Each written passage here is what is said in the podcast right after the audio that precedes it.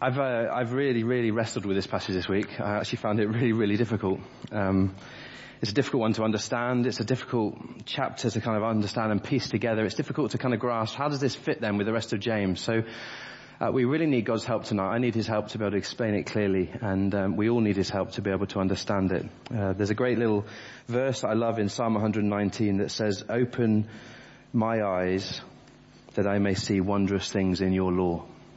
So should we pray that verse for each other now? Heavenly Father, we come to you at the end of a, a long week, uh, but we pray for your help now. We pray for inspiration as I speak, inspiration as we listen, that we would hear your voice and that you would help us to understand the things in this passage we've had read that are very difficult. Uh, help us to grapple with them as we grapple with you and please give us insight that we might understand these things and they would help us to live to the glory of your name this week. Amen. Great. Well, you know, uh, you know the phrase of old, uh, when the going gets tough, the tough get going. Okay. We're going to think a bit about that tonight, but I'm going to completely change the phrase.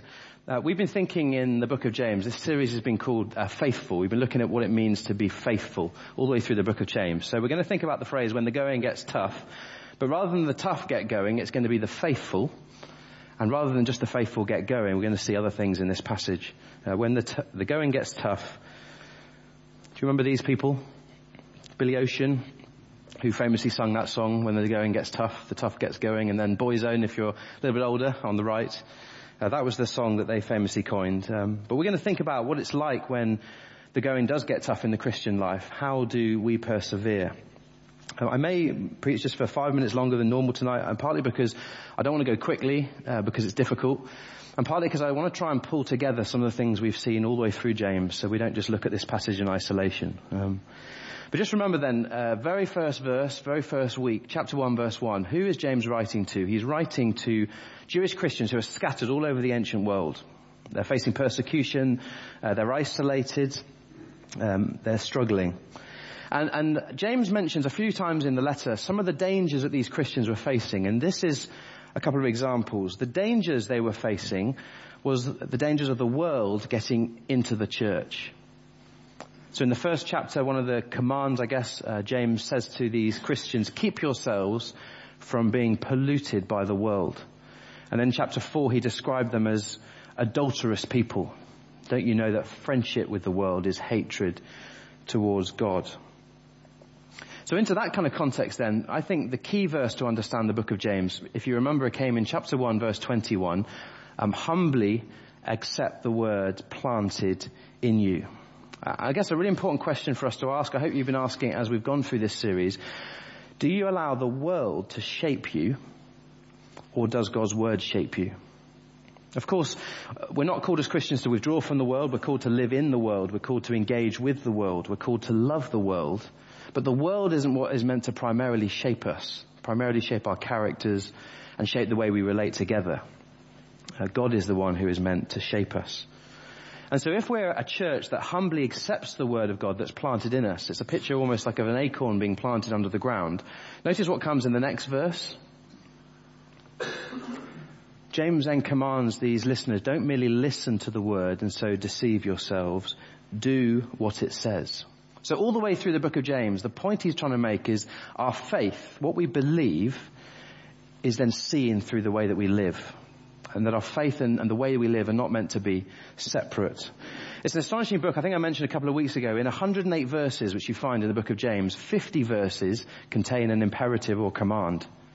Lots and lots and lots of call to action. Um, it's a highly practical book, and I hope you've enjoyed some of the things that we've looked at together. And I guess one of the key ways that we see faith in action was what we looked at last week. Do you remember? Faithful in the way that we relate to one another. And we saw last week, didn't we, that we all need wisdom because wisdom fosters humility. Uh, wisdom calls us to submit to God and wisdom enables or teaches us to love one another. And I guess as you look at those words on the screen, you remember what we looked at last week. You, like I would say, relating well in the church is really, really important, but it's really hard. It's really hard. Our relationships are not easy. And when we get them wrong, uh, we suffer. And it's for those reasons that it shouldn't be a surprise to us that as we come off the back of last week and those things we looked at, look at chapter 5 verse 7. What's the very first thing that James says? Be patient then. In the context of loving each other, be patient then, brothers and sisters, until the Lord's coming. And so as we look at the passage together, here's our first when the going gets tough. When the going gets tough, the faithful are patient. Just have a look at verses 7 to 10. Do you notice there are four references to the word patient or patience? James is calling his hearers to patience. And patience, if you notice at the end of, uh, middle of verse 11, is the thing that we need if we are to persevere in the Christian life. The Christian life is difficult, and if we're going to persevere, we need the patience that comes from God. If we don't have that kind of patience, the problem comes where circumstances that surround us will control us. But James is saying, don't allow circumstance to control you. Let God control you. I wonder if you reflect on your own life, um, how good are we at allowing God's timing to rule our life as opposed to our own timing? Just a question for you to ponder. You could apply it in all sorts of ways. But are we quick to let God's timing rule our lives? Or are we much quicker to seek to control our own? Because James goes on in this passage. Notice in verse 7, he speaks of the farmer. It's a very vivid picture. In an agricultural co- context, this would have really spoken volumes. And the farmer, as you know, can work hard in terms of where they plant their seed, and they can select the seed they plant, but they have no control over the rain. There's certain things we can control and a huge amount that we can't. But what does the farmer do? He plants the seed and he waits patiently. And we see eventually, verse 11, what the Lord finally brings about. So in the context of when the going gets tough, when the Christian life is difficult, one of the things that you and I need to pray for more of is a God-given patience. Because we know throughout the book of James, we've seen this particularly in chapter one, that God brings about his purposes, doesn't he, in, in our lives. But so often it's not in our timing. God always does what he wants, but it's very often not in our timing. Do you remember back to chapter 1, uh, verse 2 to 4, where James described that it's the testing of our faith that develops perseverance. And what does perseverance lead to? Maturity. So I want you to think, and I'm just going to be quiet for a minute. Think of a moment in your life where you've been really tested, which has been really hard for you. And think, what is it that God has taught you in that moment? Or what, if you're going through something very difficult at the moment, what is God teaching you? Just have a think for a moment.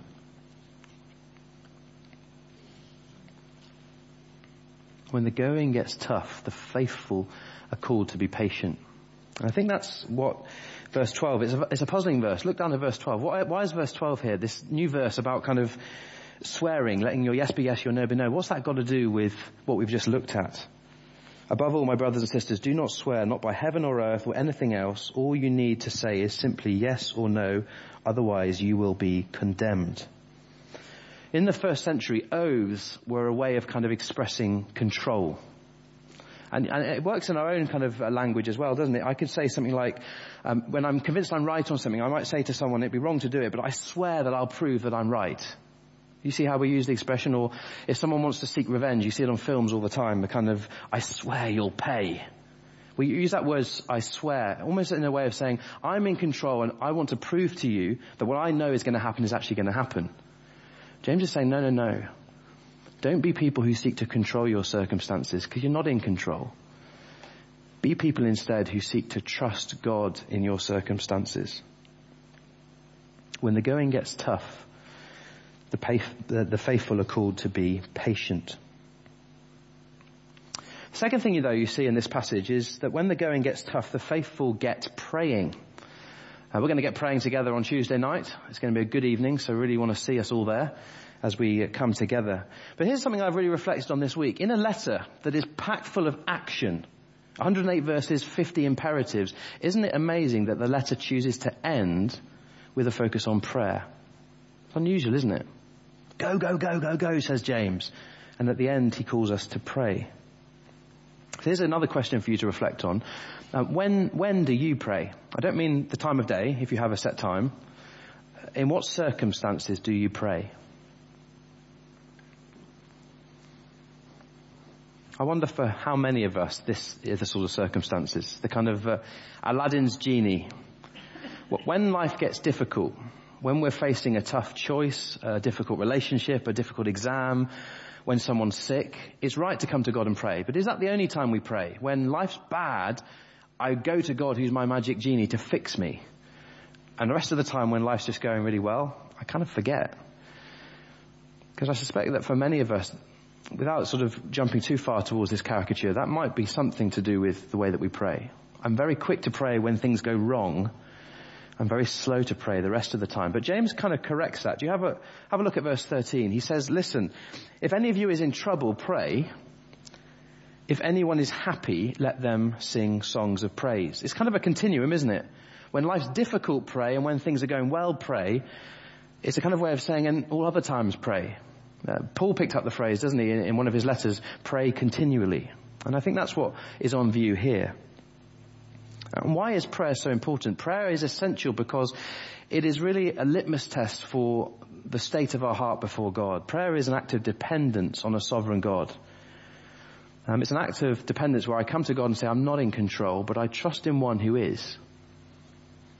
And so a person who prays is a person who has a big view of God. I wonder if you struggle with prayer, and I, in many ways I think we all do. Do we believe deep down that we really, really need God? I know we say prayer is important, but do we really believe that we need Him?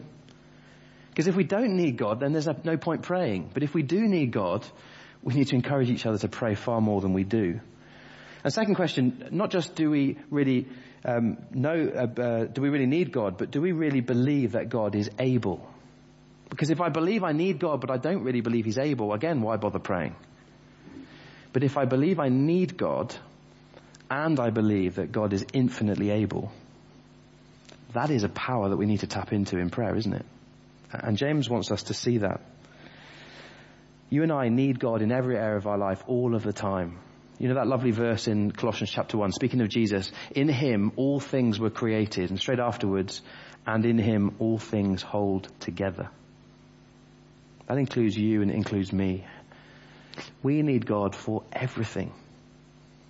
But so often, like the picture behind me, we call out to God as our magic genie to fix us, and the rest of the time we ignore him.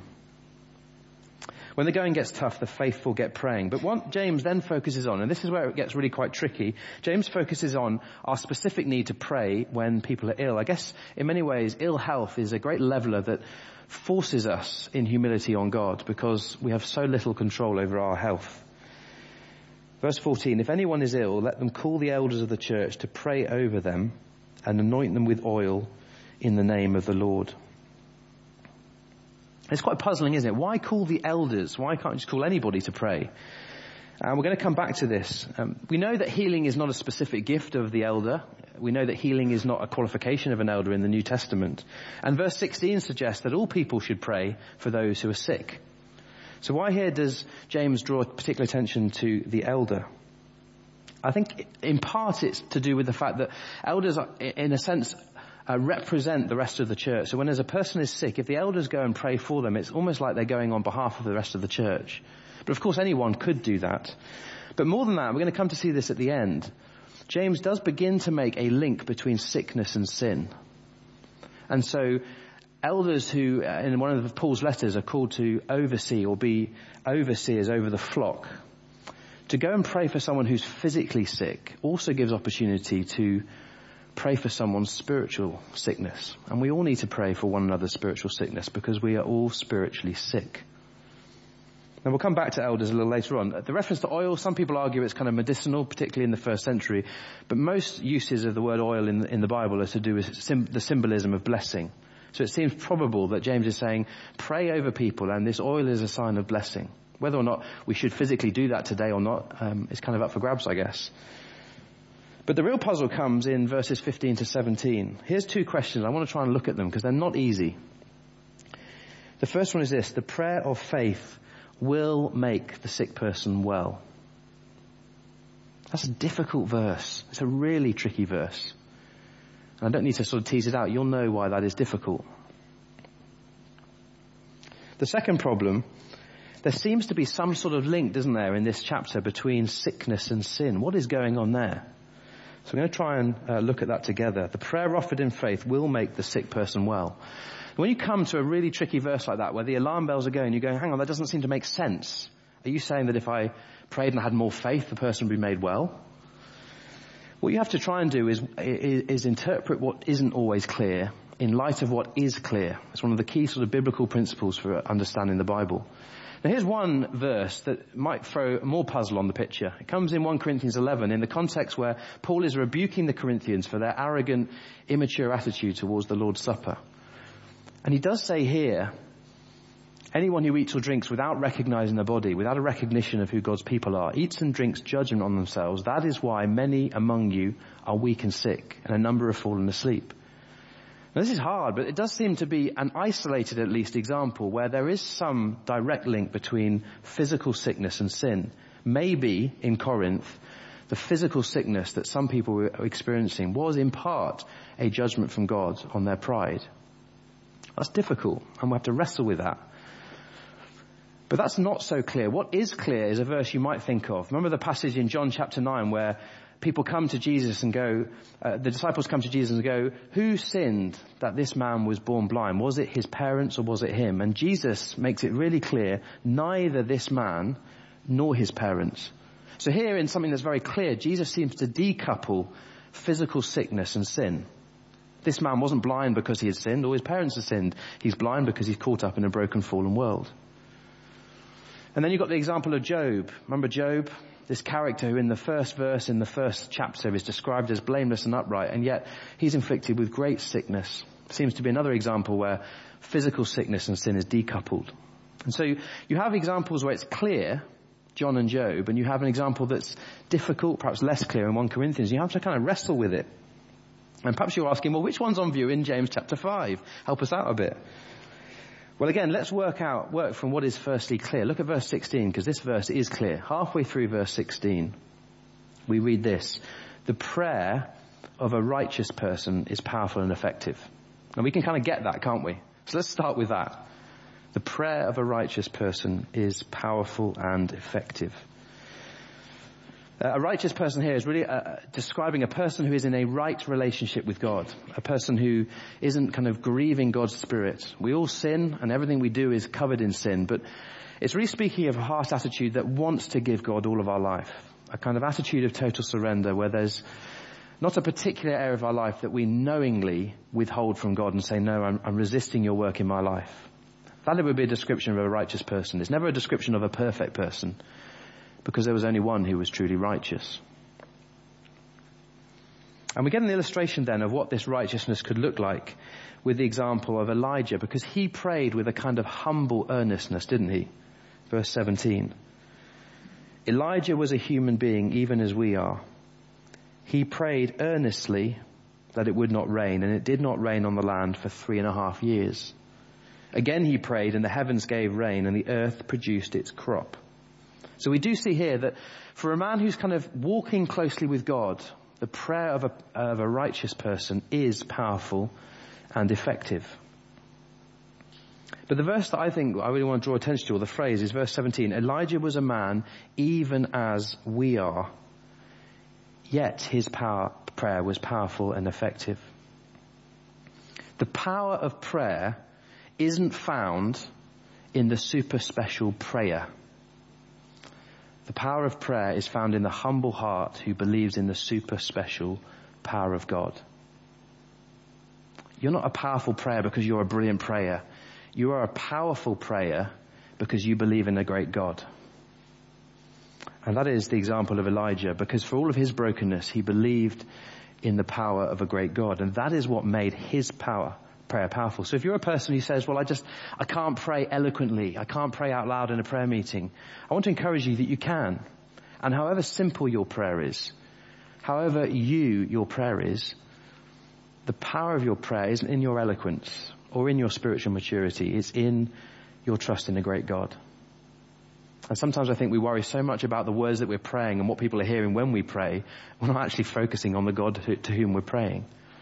So I'd love to encourage you in that.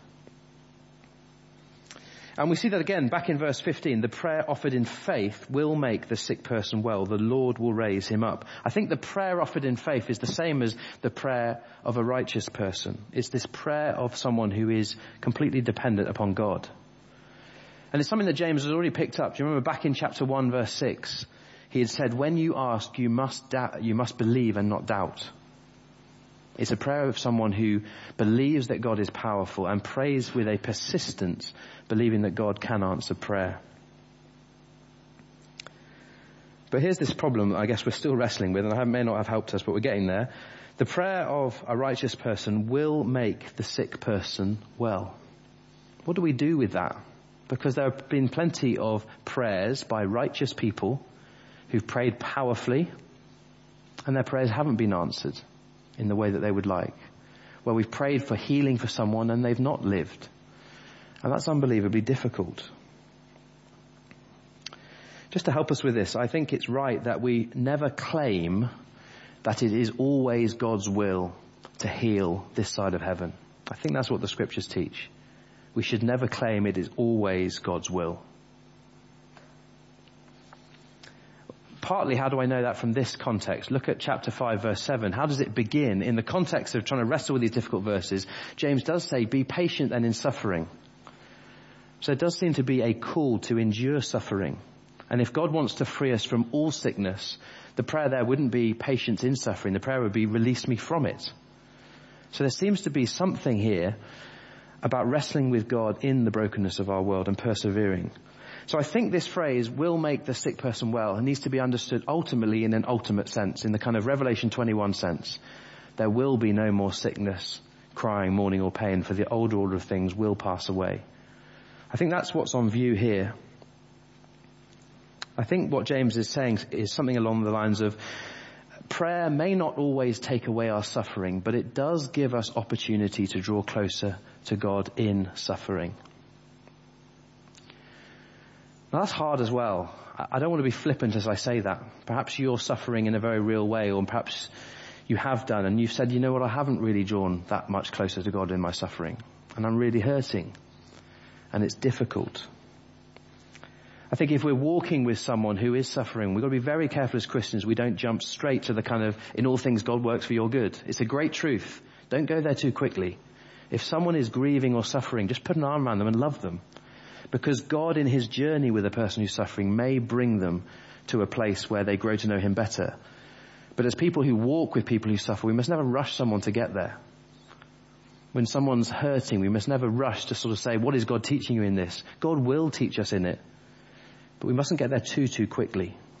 I think there's an empathy that we need as Christians. So to encourage us with this very difficult verse, hold on to the fact that I think it's speaking of an ultimate hope. We will be raised up. A person who has trusted in Christ, no matter what they go through in their life, will one day be freed from all suffering. That's a wonderful thing. Now, hold on to the truth that God does give us opportunity to grow closer to Him in suffering. Uh, but let's not put pressure on each other to see that because God works often in a very different timing to our own.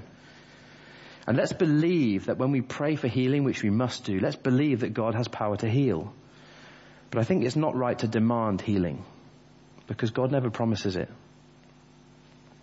Now I know these things are difficult, but just come to the last bit.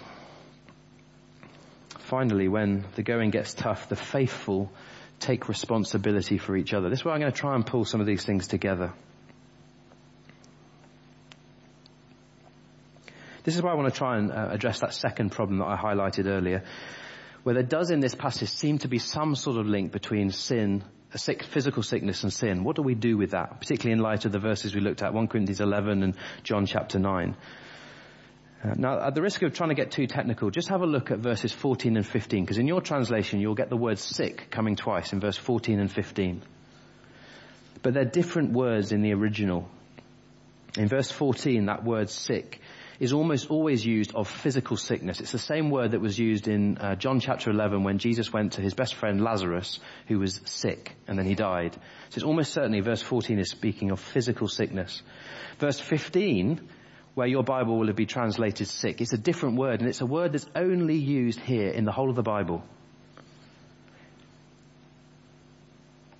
Why would James use a very deliberate second different word? I think it's probably because he's holding two things side by side, physical sickness and spiritual sickness. Equally, you look in verse 15, you'll get a little phrase that you'll see in your Bibles, will save. That means to rescue or to, uh, to preserve.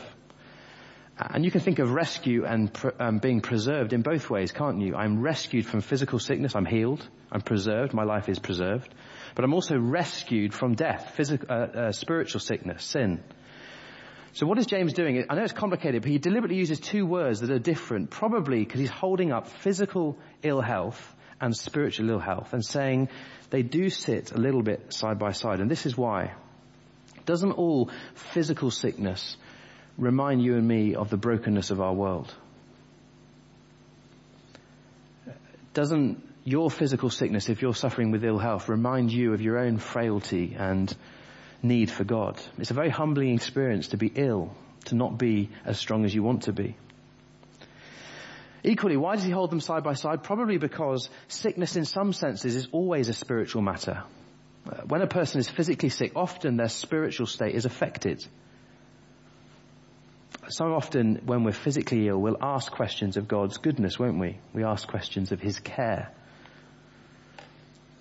But thirdly, why does He hold them side by side? Perhaps because physical sickness provides opportunity for us in that physical sickness to also consider our spiritual sickness. The sickness of our heart that desperately needs God too. I'm sure many of you will have heard of the um, famous phrase uh, that C.S. Lewis once quoted when, in his book on suffering. Uh, he said, God speaks, to, uh, God um, whispers to us in our joys, He speaks to us in our sorrows, and He shouts to us in our pain. Suffering is God's megaphone to rouse a deaf world. And maybe in part, the physical suffering that some people go through is part of the way God is seeking to wake us up to the desperate state of our nation, the desperate state of our world, and actually the desperate state of our own hearts and in physical sickness to come back to a God who cares. I think that's probably maybe why there's this link to the elders in verse 14, as I said earlier. Something about pray for those who are physically sick, but as you do that, always remember to pray for spiritual sickness. Not because there's always a direct link. You're not ill because you've necessarily sinned, but because as you experience physical suffering, it does remind us of the spiritual brokenness of our world and our need to come to God and to seek His forgiveness. And as we begin to pray these things together, it's one of the wonderful ways that we can, as a church family, take responsibility for each other. Do you see verse 16? Therefore, confess your sins to each other. Maybe we're a little better at confessing sins privately to God. How good are you at confessing sins to each other? I'm rubbish at it because I'm proud and I don't want people to know where I failed. But it's pretty clear here. We are to confess our sins to each other and pray for each other that we may be healed. Pray for our physical healing. But at the same time, let's pray for one another's spiritual health. And I think that's why this letter ends as it does in 19 and 20 with these wonderful words. My brothers and sisters, if one of you should wander from the truth and someone should bring them back, remember this. Whoever turns a sinner from the error of their way will save them from death and cover over a multitude of sins. You know, right back at the beginning of the letter, James introduces himself. James is the half brother of Jesus, but do you notice he doesn't introduce himself as the half brother of Jesus? How does he introduce himself? As a servant of Jesus. And isn't that what we all are? We are servants of the King. And one of the best ways that we can express that we are servants of the King is to take responsibility under God for each other's spiritual health. Next term, I'd like to do a few things in some of our members meeting just to help us think a bit more about why we think membership matters as a church, because I believe that it's within the context of membership that we're best able to care for one another's spiritual health. And as we serve our King, to look out for each other. But I think it's a wonderful thing that in a book that is so deeply practical, full of practical wisdom for living life, that this book, full of action, full of practicality, ends with this focus on prayer and ends on this focus saying, at the end of the day, the big responsibility we have as Christians is to look out for and to love one another. And our spiritual health is the one that matters the most. And so let's hold on to that as we come into this Christmas season. Isn't this quite a timely message right now? Because we're thinking about Christmas. We're thinking about Emmanuel, God with us. And why did God send his only son into the world that first Christmas? It's because he knew that our greatest need was the state of our hearts. To be forgiven, to be set free, and to come into a living relationship with a loving and perfect God.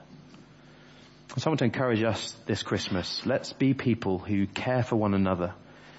And the most caring thing that any of us could do this Christmas is to introduce somebody else to Jesus. Because as we see here, if someone wanders from the truth and that person is brought back, remember this, whoever turns a sinner from the error of their way will save them from death and cover over a multitude of sins. Should we pray together? Heavenly Father, we come to you. We know that that is a difficult passage. I pray that something of it at least will be clearly understood by all of us. I pray for the things within it that we need to continue to wrestle with. Help us not to reject them just because they're hard. But would you give us the humility to hear your voice, hear what you're saying through this wonderful passage? Thank you, Lord, that you're a God of compassion who cares about our physical sickness. You're a God who calls us to pray. We thank you that you give us, give us hope that one day all things will be made right again. And we thank you that in this passage we're reminded that the most important thing is the state of each of our hearts. So Father, we come to you in humility tonight and we pray that we would as a church family really, really care about each other and take seriously that responsibility to encourage each other in our walks with you. Please would this Christmas we be more alive to the spiritual need of our own hearts and to the spiritual need of our nation. And please, Lord, when the going gets tough, help us to be faithful. Help us to be prayerful. Help us to keep going in your strength. Amen.